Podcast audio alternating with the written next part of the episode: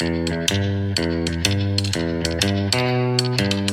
grands entretiens du musée de la SECEM avec Philippe Barbeau. Bonjour et bienvenue dans ce nouvel épisode des grands entretiens. Dans la vie d'un journaliste spécialisé musique, rencontrer Johnny Hallyday était mission aussi inévitable qu'indispensable. Agréable aussi tant l'homme était courtois, affable, et se laissait volontiers aller à quelques confidences, pourvu que l'intervieweur le mette en confiance. Avec un peu de chance, on pouvait même déjeuner avec l'idole des jeunes, les bons plats et les vins du meilleur cru aidant bien sûr à délier les langues. À l'époque, nous sommes en mai 2003. Johnny est encore propriétaire d'un restaurant situé rue Balzac, dans le 8e arrondissement de Paris, à deux pas de la place de l'Étoile. C'est dans ce cadre convivial, entre langoustines croustillantes à la Laetitia et côte de bœuf à l'unilatérale façon JH, qu'il accepta d'accueillir deux journalistes, mon camarade Stéphane Jarno et moi-même, et de se confier sans réticence. Une interview souvent surprenante et touchante, devenue encore plus émouvante dans le contexte d'aujourd'hui. À table avec Johnny, donc, rocker gastronome qui allait, quelques semaines plus tard, fêter ses 60 ans. Quand je fais mon anniversaire avec des gens bon, qui sont dans le cinéma, comme des amis producteurs, des amis acteurs, comme Jean Reno, etc., on m'amène des, des, gâteaux en forme de scénario. Euh, quand c'est Camus, en général, c'est une guitare. Euh, certaines jeunes fois, pour changer un peu, c'est un micro. Arrêtez un peu, faites-moi un gâteau normal. Un beau gâteau. Un ampli. Normal, marqué Happy Birthday Johnny. Voilà. Né le 15 juin 1943, Johnny était donc du signe des Gémeaux. Un signe d'air qui, affirment les astrologues, appartient aux individus sympathiques et sociables, capables de s'adapter à toutes les situations, malgré un caractère subjectif et narcissique.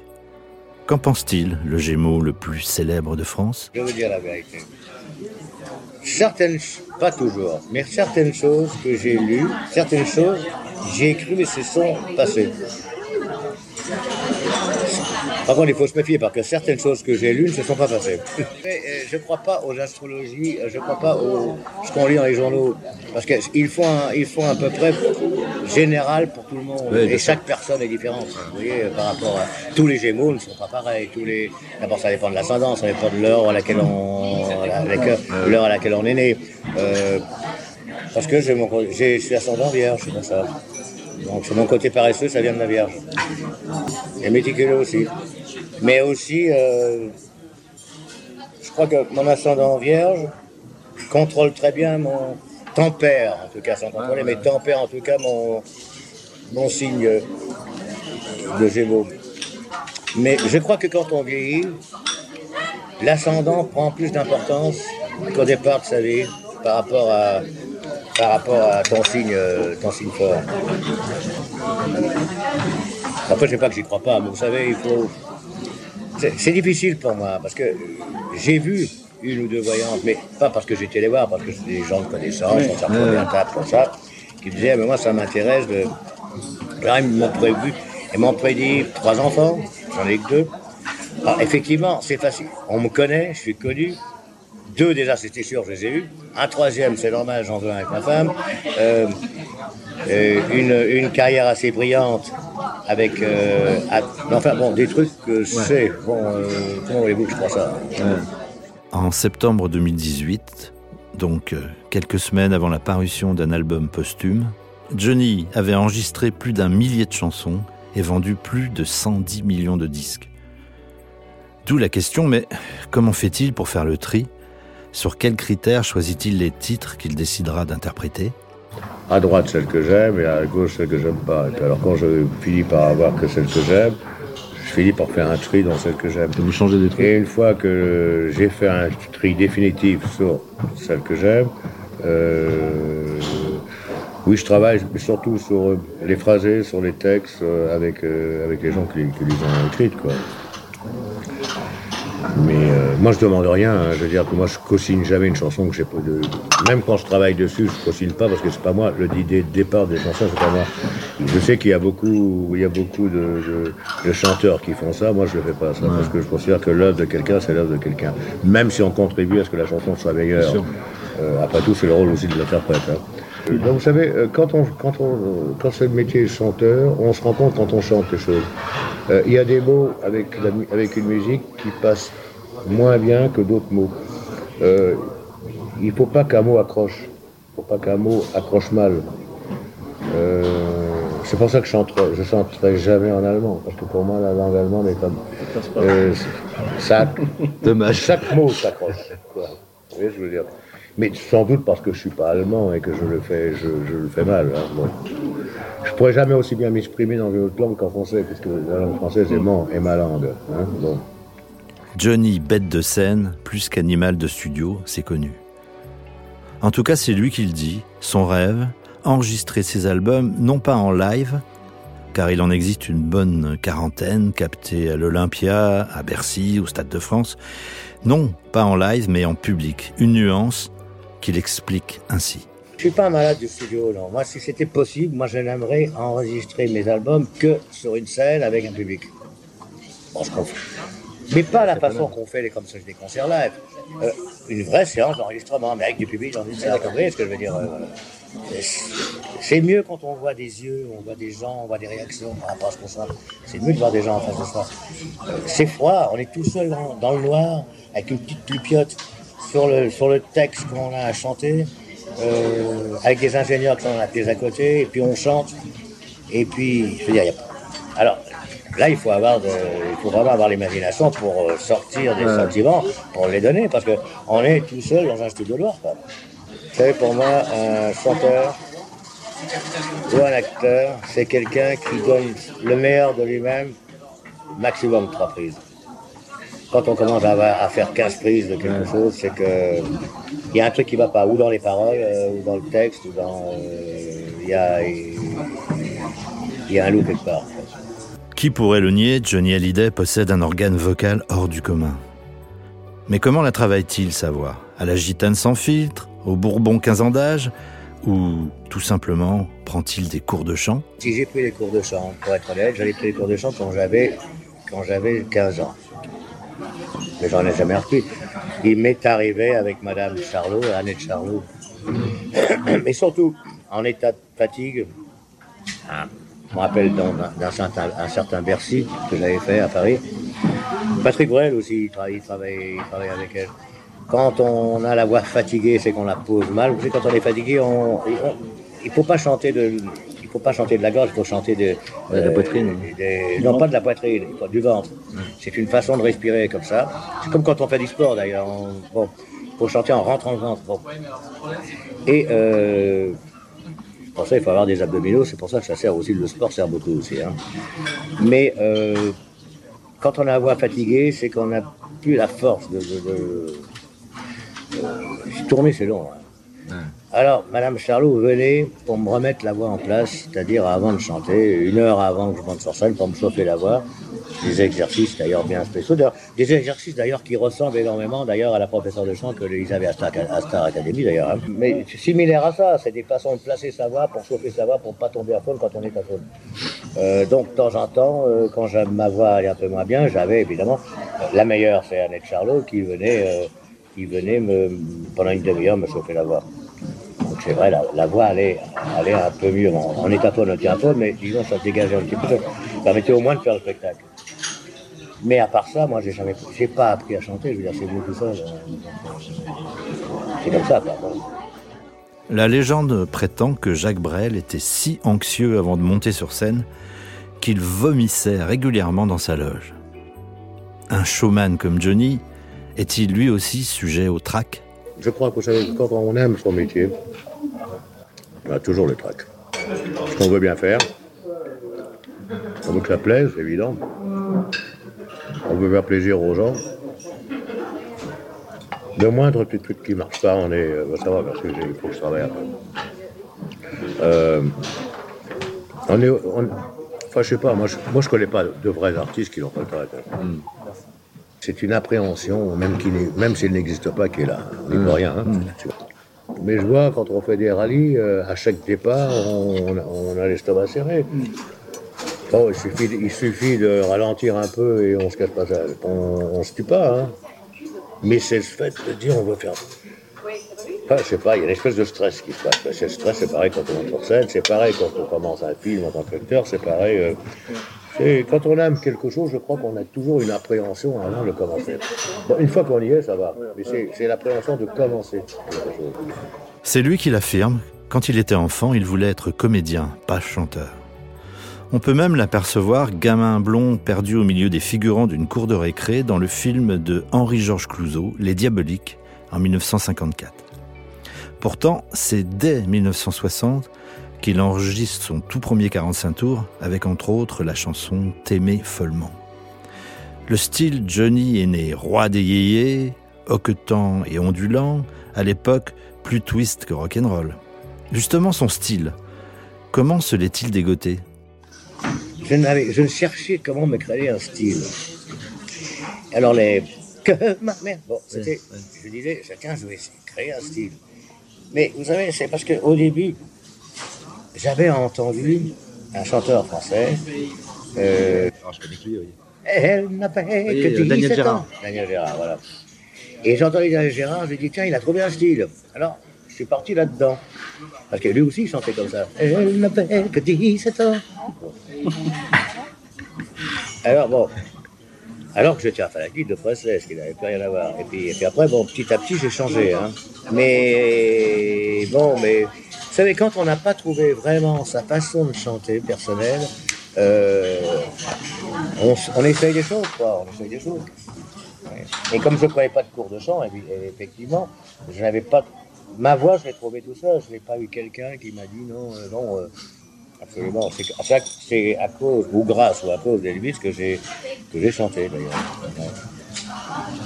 Moi, je m'étais fixé d'être comédien, je m'étais pas fixé de chanteur, puis je suis tombé amoureux de ce que faisait Elvis Presley, et puis bon, euh, tout ça, le rock'n'roll est venu, euh, la rock'n'roll attitude, des choses, et bon, on fait que, bon, voilà. Mais ça fait partie d'une époque, parce que c'est vrai que quand les Beatles sont arrivés, c'est vrai que tout ça paraît désuet par rapport à musicalement à ce qu'avaient euh, amené les Beatles. Donc, euh, moi je considère qu'il y a eu deux phases dans le rock'n'roll. Il y a eu l'époque Presley avec le rhythm blues, euh, euh, le blues et le country. Que Presley c'est un mélange de country et de, de rock'n'roll, hein, de blues. Et puis les, les Beatles sont arrivés et ça a été la deuxième phase du rock'n'roll où c'est là que le rock'n'roll a évolué musicalement dans un, dans un autre sens. Mais vous savez, euh, je crois que personne n'invente rien, à part peut-être les Beatles sur ce qu'ils ont fait. Euh, parce qu'on est tous, quand on fait quelque chose, influencés, même indirectement ou involontairement, par quelque chose qu'on a entendu. Euh, même que ce soit des spectacles. Euh, je crois que les Beatles ont dû être influencés par. Je pense pas, par de la musique classique d'ailleurs, à mon avis d'ailleurs. Plus que par du rock'n'roll. Mais en aimant bien sûr Chuck Berry, euh, parce qu'on a tous aimé, Presley, Buddy Holly, Jim Bassant, etc. Euh, comme Presley a été influencé par les, par, par les, blues, les bluesmen, ça c'est sûr. Les le gospel. country, les bluesmen, le gospel. bon. Et je crois qu'on a tous indirectement et involontairement été inspirés par quelque chose et on a fini maladroitement, on a commencé maladroitement une t- certaine chose qu'on a affi- affiné par la suite nous-mêmes par rapport à nous et ce qui est devenu par la suite notre musique. Chacun euh, dans, son, dans son style. quoi. On connaît les influences de Johnny quelque part entre Elvis Presley et James Dean. On sait moins qu'il fut un grand admirateur, voire un ami, de deux artistes bien de chez nous et pourtant à mille lieues du rock'n'roll. Georges Brassens et Jacques Brel. Anecdote. Oui, j'ai chanté du Brassens, j'adorais Brassens. J'ai chanté du Brassens. Le petit cheval blanc. Euh, oh, j'ai chanté euh, un, petit coin de parapluie quand t'as pas de paradis. Euh, quand Margot dégrapait son portable. un jour, euh. Non, c'était un style, c'était. euh, je trouvais ce bonhomme avec sa pipe, attachante. Peut-être qu'à une époque où je me cherchais un père, j'avais pas de père et que ça aurait peut-être été un père que j'aurais voulu avoir. Euh, rassurant. Très bizarre parce que quand, quand j'ai commencé, j'ai chanté, j'ai chanté un été, je devais avoir, je sais pas, je devais avoir 15 ans, 15 ans et demi. Je venais faire mon premier disque, donc je mon, mon, disque à 15 ans et demi, il est sorti à 16 ans, donc c'était entre mes 15 ans et demi et mes 16 ans. Et chanté au Vieux-Colombien, j'en ai pas. Et, et Brassin s'est passé en vedette au Vieux-Colombien. Et moi, je jouais en première partie. Et j'ai rencontré, bien sûr, Brassens en coulisses. Et j'étais tétanisé. Mais c'était un mec extraordinaire, mais d'une gentillesse. Alors, oui, mais là, bref, c'est une histoire de frangin, là, qu'on a tous les deux. On allait au pute ensemble. On allait voir. À Trouville. à Trouville et puis euh, ailleurs. Mais on ne touchait jamais, hein, pute. On... Il était copain avec les, avec les putes. Ça se terminait vers 5 h du matin. Il m'a amené en Normandie. J'étais avec lui dans le hall de Normandie, où bien sûr, qui était désert à 6 h du matin. Tout le monde dormait et ceux qui étaient se coucher ils dormaient et ceux qui devaient se lever n'étaient pas encore levés. Et c'est tout seul dans son grand hall et on buvait de la bière. Parce qu'il adorait la bière. On buvait de la bière jusqu'à 8 h du matin. Puis 8 h du matin, il se couchait. J'allais me coucher, j'en profitais. J'allais me coucher. Et à 9h30, il me téléphone en me disant Bon, t'es debout Je dis Attends, on vient de se coucher. Il dit Non, non, parce que viens, je vais t'emmener à 200 bornes, il y a un restaurant génial parce qu'il avait un petit avion. Je t'emmène et je te ramène pour ton spectacle. Et moi, je dormais deux heures par nuit, j'avais les yeux je ne pouvais plus. Et lui, c'est une force de voiture, c'est un mec qui ne dormait pas. Formidable. Euh, bref, formidable. J'ai adoré ce mec, mais vraiment. Vous savez, j'ai fait mon premier spectacle, moi, euh, quand j'avais monté mon petit groupe avec euh, Dutron. On chantait au bal du Moulin Rouge à Paris. Bal du Moulin Rouge en place Blanche. On, on, jouait pour faire danser les gens, et lui, et lui est passé en vedette. Et je crois que c'était c'est tout début, il chantait Ne me quitte pas. C'est une de ses premières chansons. Et, c'est là que j'ai découvert Brel. Alors après, il est sorti de scène, il a fait Allez les petits, à vous, faites-les danser. Alors il était. On avait 15 ans. Hein, bon. ah. Un jour, il m'a appelé en me disant Dis donc, tu charries, tu dis, tu dis que je suis un rocker, moi Je dis Ben oui. J'ai dit, j'ai dit que tu avais l'âme d'un rocker. Tu transpires sur scène et tu te donnes autant qu'un rocker. Tu tiens un connard, un rocker méconnu. Il me dit T'as raison, c'est dans le cœur. À 16 ans, Johnny Hallyday, faux ado américain mais vrai enfant de la balle, était déjà sinon une idole, du moins une vedette. À une époque où les apprentis stars disparaissaient aussi vite que la fumée du cigare d'un impresario, comment le jeune Jean-Philippe Smet, projeté dans l'arène du showbiz, a-t-il fait pour non seulement subsister, mais de ne pas prendre la grosse tête, c'est-à-dire, plus trivialement, péter les plombs? Si j'avais pété, si pété les plombs, je ne serais pas là aujourd'hui. Je crois que ça vient surtout de la façon dont j'ai été éduqué. J'ai été éduqué par des gens du show business, enfin des gens qui étaient des danseurs. Vous savez, les gens, les danseurs sont des gens très durs. Ils ne se pardonnent rien à eux. Ni la souffrance, ni les ampoules aux pieds, il faut quand même danser, ni. Enfin bon, c'est très dur d'être un danseur. Ce sont des gens qui prennent sur eux le, mal. J'ai été élevé là-dedans. J'ai été élevé qu'on n'a pas la grosse tête dans cette famille-là. Je crois que là-bas, grandi avec ces gens-là, a fait, m'a mis les choses au point dans ma tête. Euh, ne jamais se prendre, voilà, tout bêtement, ne jamais péter plus haut que son. Parce que j'ai appris une chose, c'est que aujourd'hui c'est formidable, demain ça, demain ça peut être plus rien du tout. Euh, il faut jamais, rien n'est jamais gagné. C'est comme la mort d'une femme, c'est jamais gagné la mort d'une femme. Euh, d'une femme s'entretient. Un métier s'entretient, une amitié s'entretient.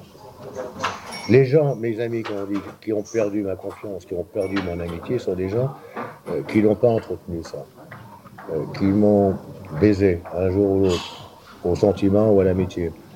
Euh, je crois que la vie, quand on, quand on sait ça, on ne perd ni ses amis, enfin bon,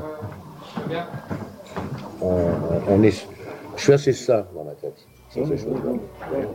Être Johnny Hallyday, c'était un sacré boulot, un métier qu'il a pratiqué pendant la bagatelle de 57 ans, avec des hauts et des bas, des errances et des excès, sans doute l'équivalent de plusieurs vies, Avec, il l'a chanté, l'envie d'avoir envie, mais aussi un solide instinct de survie. Oui, je crois que dans ce métier, je crois que quand on le fait, enfin, tous ceux que je connais, on est entier quand on fait quelque chose, parce qu'autrement on fera notre métier plus simple, hein, parce que c'est compliqué quand même. Euh, ça nous bouffe quand même pas mal de notre vie privée, ça nous bouffe quand même pas mal de, de, bah, d'une vie normale, de, de, ce que les gens peuvent, euh, peuvent avoir envie de vivre. Mais ça rapporte des satisfactions. Moi, je suis très heureux de faire ce métier. Euh, mais il y a plus simple hein, pour si, si on va faire les choses vous savez, quand on fait un métier, d'abord on rencontre beaucoup de gens, des gens pas beaucoup pas intéressants, et puis beaucoup très intéressants. C'est pas facile d'arriver, mais quand on est arrivé, c'est encore plus difficile de rester. Alors euh, déjà c'est un stress, ça continuellement, vous voyez. Et puis euh, les gens, euh, oui, les plusieurs vies, oui, parce qu'on rencontre des gens tellement différents à travers notre vie que en vivant avec ces gens par moment, on vit aussi la vie de l'autre la vie des, je parle même d'amitié, hein, d'autres talents qu'on rencontre, et que c'est vrai qu'on connaît d'autres choses que toujours euh, euh, la routine de les mêmes gens qu'on voit tous les jours, avec à 6 heures du soir, allez, c'est la petite partie de, euh, c'est la petite partie de, de 421, et puis l'apéro, puis après on rentre chez Bobol manger sa petite soupe, on regarde la télé, et puis après on va se coucher. Dire, notre vie, c'est pas ça. Hein. Je dis pas que c'est pas bien ça mais on a choisi notre vie. Donc, en choisissant notre vie, il y a des inconvénients et il y a, beaucoup d'avantages. Ça va, c'est un choix. C'est pour ça qu'il y a beaucoup de, je pense, d'acteurs qui trop souvent sombrent dans, dans euh, comment dire, euh, les dépressions, euh, finissent par picoler trop. ben voilà, bon, plein de choses. J'ai un sens une instinct de survie. La destruction s'arrête, s'arrête en général à temps. En me disant, si je continue, c'est que je suis foutu. J'y arriverai plus. J'ai cette chose qui est en moi. On le sait, durant quasiment toute sa carrière et malgré son succès, Johnny a toujours connu des problèmes d'argent. Contrairement à d'autres qui pourraient se glorifier d'être autant artistes que businessmen, le contribuable Hallyday, cible du fisc et des paparazzi, amateur de belles voitures et de motos rutilantes, s'est souvent révélé incapable de mettre un sou de côté.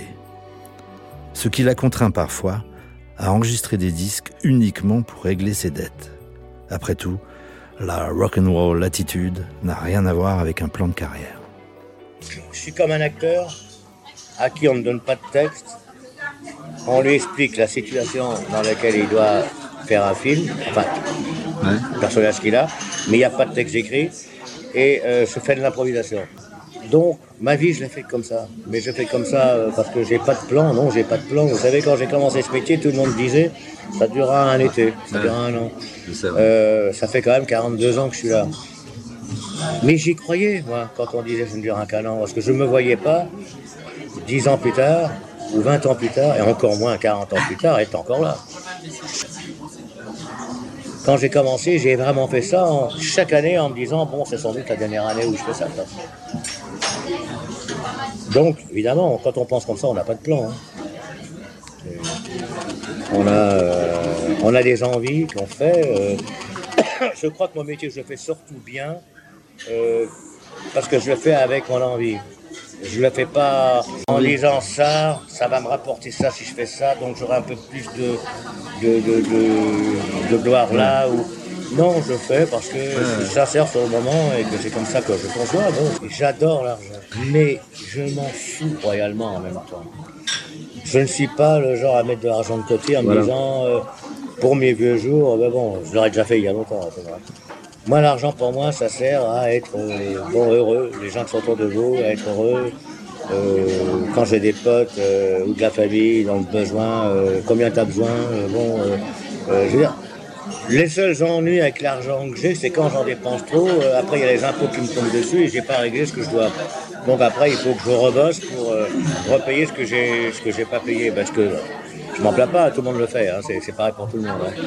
Mais Maintenant, j'ai trouvé un bon système, c'est-à-dire que d'office, quoi que je gagne, je mets 60% de côté pour les impôts.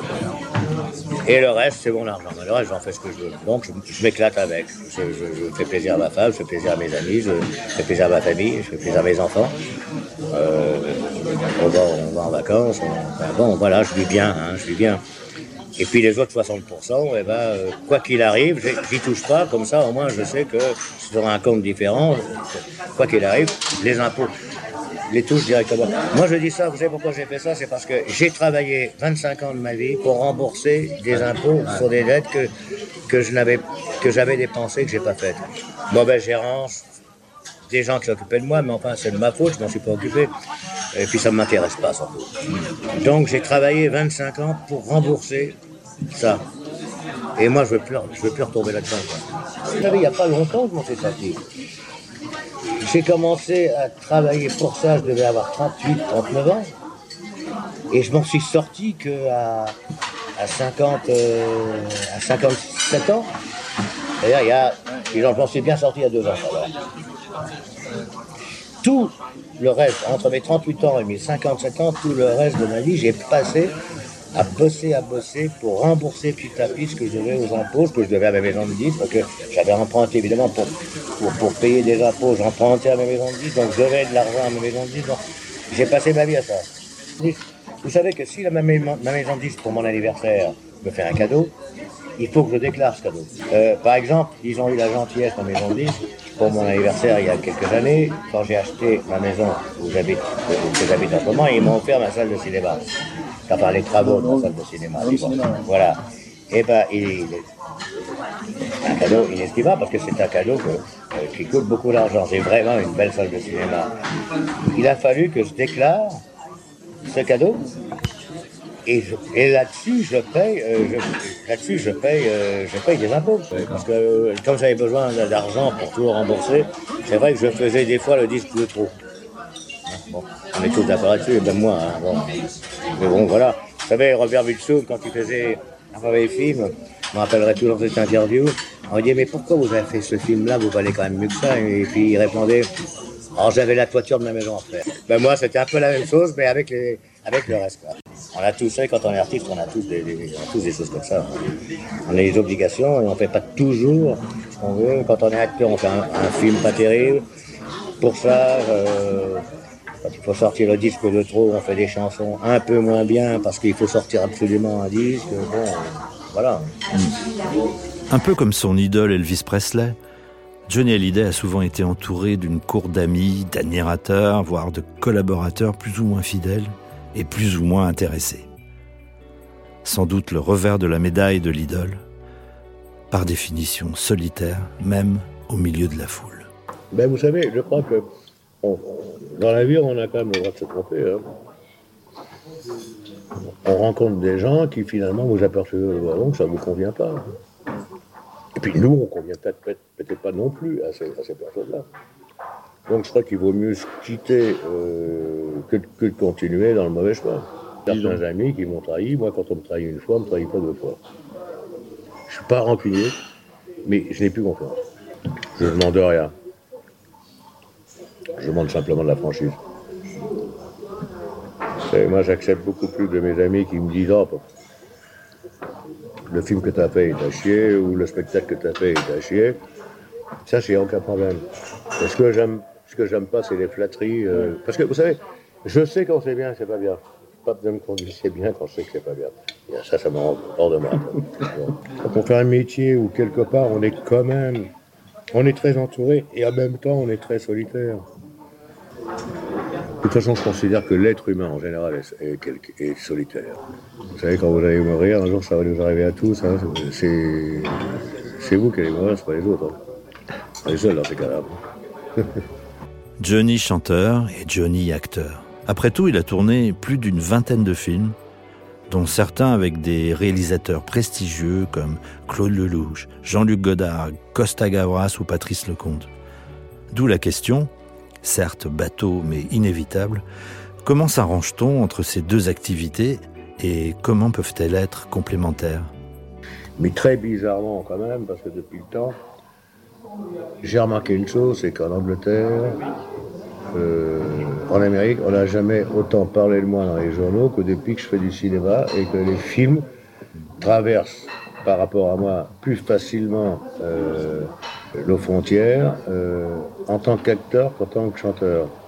Alors que je pense que très honnêtement, je suis, je suis meilleur chanteur qu'acteur. Vous savez, le cinéma, va avec la chanson, dans, ma carrière moi en tout cas. C'est que bon, euh, c'est vrai que je chantais des fois des choses un petit peu, un petit peu quand même faciles peut-être. Euh, C'était l'époque aussi. Mais au point de vue cinéma, c'était un peu la même chose aussi. C'est vrai qu'aujourd'hui, euh, mais euh, je rigolerais au nez d'un producteur si on me proposait un scénario qu'on m'a proposé il y a 15 ans. Quoi. Non, c'est ma façon au moins de m'exprimer par rapport au métier que je fais. Je crois que la comédie m'a, même en tant que chanteur, m'a, m'a amélioré, m'a appris beaucoup de choses. Comment, comment partager, comment envoyer des sentiments, comment faire passer des sentiments à des gens qui vous écoutent, que ce soit en musique ou pas. Je crois que, le, le métier d'acteur apprend, on apprend beaucoup, et soi-même, et comment faire des choses. Un monument français. C'est sans doute le qualificatif qui est revenu le plus souvent dans les médias lors de sa disparition en décembre 2017. Rares sont en effet les artistes qui ont bercé plusieurs générations et provoqué une telle ferveur auprès des fans. Un véritable culte que Johnny, à défaut de le nier, a toujours modestement tenté de nuancer.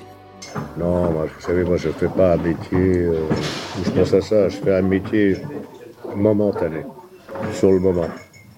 Je suis pas, euh, je suis pas un médecin réputé. J'ai pas sauvé de vie. Je suis que, je suis que chanteur et acteur de temps en temps. Et...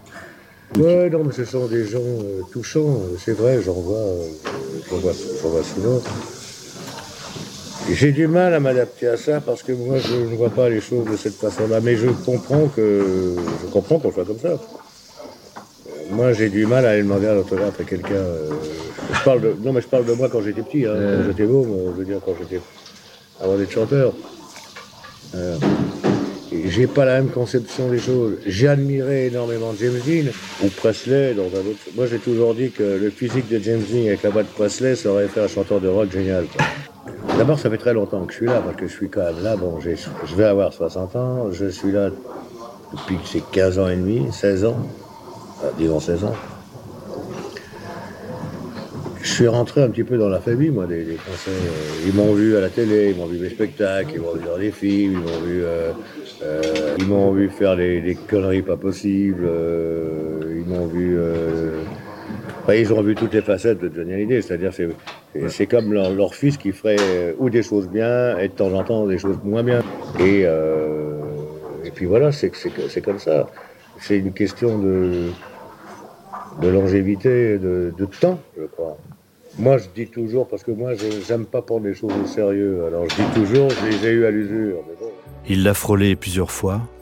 Elle a fini par l'emporter. Celle que Brassens surnommait la Camarde ne faisait pourtant nullement peur à Johnny. Plutôt la crainte de faire de la peine à ceux qui restent. Un sentiment qui évidemment peut prendre un curieux sens aujourd'hui, mais comme chacun sait, les grands artistes, les vrais, ne meurent jamais. Et j'ai pas la mort, euh, c'est-à-dire, euh, demain on me dit, ne fais pas tes courses de voiture parce que tu peux peut-être crever, ça me fait pas peur du tout, j'ai rien à foutre. Mais si je crève, je dois crever alors. Mais ce qui me fait peur, moi, c'est l'inévitable du temps. Ce que je veux dire C'est un jour, il va falloir que ça arrête. Mais je peux très bien mourir, mourir demain, en bagnole, en moto. ou- ce qui me fait peur, c'est l'inévitable, quoi. C'est... Il y a un jour, c'est écrit, il y a un jour où parce que t'es vieux ou parce que t'as truc. Ou... Alors tu vas y passer. C'est ça, c'est cette idée-là qui me fait peur. Ce sont des genres de choses qu'on fait par respect pour la personne qu'on a aimée, que ce soit un ami, que ce soit quelqu'un bon, euh, qu'on a respecté, mais c'est aussi, on fait toujours plaisir aussi aux gens qui restent C'est vrai. de leur famille. Parce qu'une fois qu'on est dans le trou, nous, on, on, on fout. hein. Bon.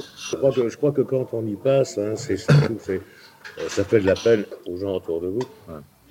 Nous, on n'a plus de soucis. hein. Merci d'avoir écouté ce podcast consacré à Johnny Hallyday. Au revoir et à la prochaine fois.